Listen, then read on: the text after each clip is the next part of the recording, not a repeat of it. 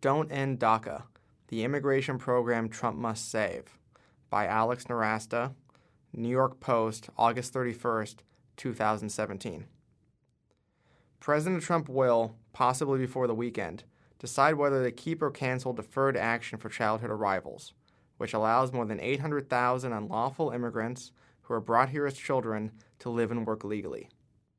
The Obama era executive action that created DACA spurred many lawsuits, and even Trump originally waffled between saying that they have to go and we are going to deal with DACA with heart. Although the president still seems to be waffling on the issue, most Americans have made up their minds. Almost 80% of registered voters and a whopping 72% of Republicans said the DACA recipients should be able to stay or earn citizenship, according to a recent Morning Consult poll. They've earned those high numbers. These young unlawful immigrants are Americans in the non legal sense of the word. It would be a mistake to undo the policy that allows them to stay and work legally. DACA is a two year work permit limited to unlawful immigrant children brought here younger than age 16 who are attending school or have graduated, who have continuously resided here since 2007, who aren't criminals, and who fulfill a handful of other requirements. DACA recipients can't vote, and it's not a path to citizenship, just a work visa and deportation reprieve. Yet they speak English, grew up steeped in American culture, and have roots here as deep as many native born Americans. A recent Cato Institute paper found that they are less likely to be incarcerated than native born Americans with the same age and education level. Nearly 91% of them are legally working, up since President Barack Obama enacted DACA. When Joel Cruz of California first heard of DACA, he wrote, I'll be able to get a better job, maybe with some benefits, and maybe one that doesn't require hard manual labor.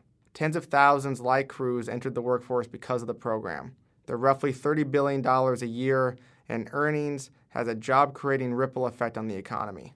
DACA recipients also pay their own way. They can't collect welfare benefits, but they have to pay taxes. My colleague Ike Brannon estimates recipients will pay about $60 billion more in federal taxes than they'll consume in benefits over the next decade. All that will change if Trump ends DACA.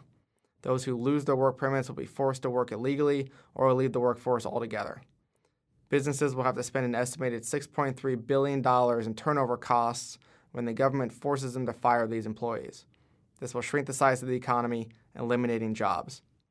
According to the OECD, immigrants in the United States are more likely to work than native born Americans, the opposite of Europe, where immigrants are less likely to work. Repealing DACA will not turn the United States into Europe, but it will push us in that direction. Ending the program would harm trust more than it would harm the American economy. Recipient Young Woo Kim recently said, If DACA is repealed, they have my most updated tax return and know where I live. Kim and others took the opportunity, even though there was a risk of identifying themselves as unlawful to a government that set deportation records under Obama and is gearing up to exceed them under Trump.